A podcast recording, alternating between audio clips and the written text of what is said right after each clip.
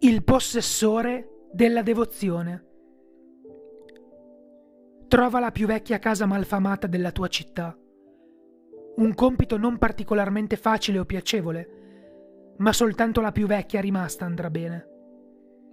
Una volta che sarai lì, di alla prima persona che incontri che hai un appuntamento con il possessore della devozione. Se avrai fatto tutto correttamente, la persona scelta ti fisserà con uno sguardo vuoto, come se fosse in trance. Dopodiché si girerà e camminerà all'interno del bordello senza dire una parola. Dovrai seguire quella persona per un lungo corridoio inghiottito dall'oscurità. Camminando, sentirai seducenti mormorii sussurrarti all'orecchio di piaceri indicibili e procedendo, delle mani carezzevoli tenteranno di trascinarti all'interno delle stanze poste ad entrambi i lati del corridoio. A meno che tu non voglia abbandonare la tua missione, non dovrai farti attirare in nessuna di quelle stanze, poiché le voci e le mani che senti sono certamente femminili, ma non umane e i piaceri che promettono non sono gratuiti, ma ad un prezzo che nessun uomo è pronto a pagare. Alla fine ti ritroverai al termine del corridoio, davanti ad uno spesso sipario. La persona che ti ha condotto fino a qui non si troverà più da nessuna parte. Se sei pronto, cammina attraverso il sipario, all'interno di una stanza spaziosa, coi muri coperti di drappi e il pavimento disseminato di cuscini.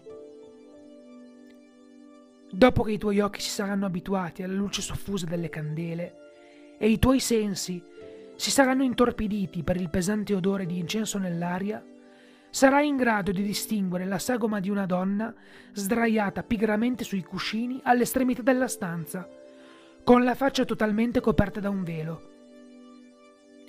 Ti farà cenno di avvicinarti con un seducente movimento del dito e ti dovrai avvicinare senza alcun dubbio in testa. Quando sarai davanti a lei, percepirai i suoi occhi studiarti attentamente da dietro al velo. Spera che ti giudichi degno, poiché se non sarà così, lei si toglierà il velo dal viso e la tua mente sarà distrutta alla sola vista.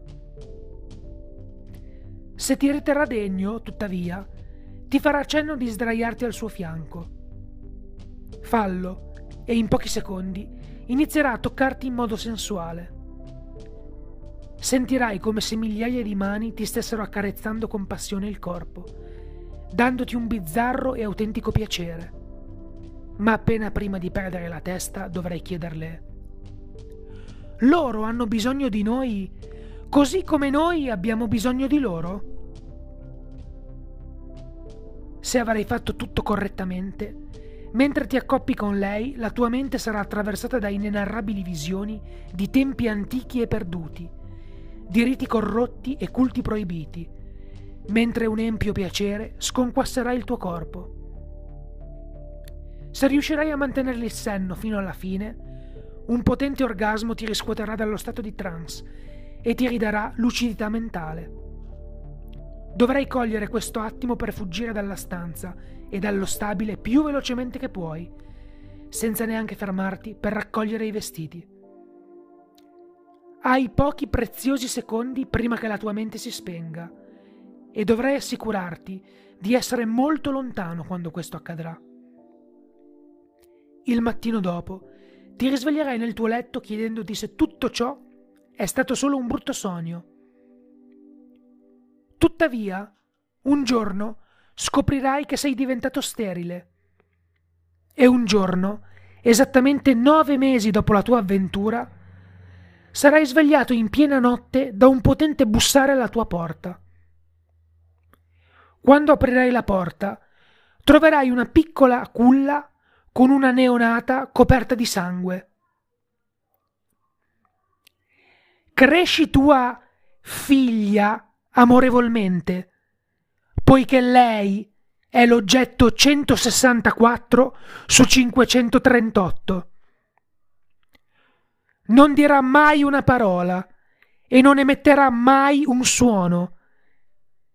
ma i suoi grossi occhi adoranti saranno sempre puntati su di te, seguendo ogni tuo movimento.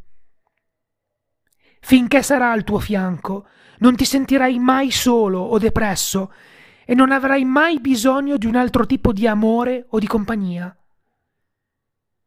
Tuttavia, per la salvezza del mondo e della tua miserabile vita, per nessun motivo dovrai permetterle di vivere tanto a lungo da arrivare al suo quattordicesimo compleanno.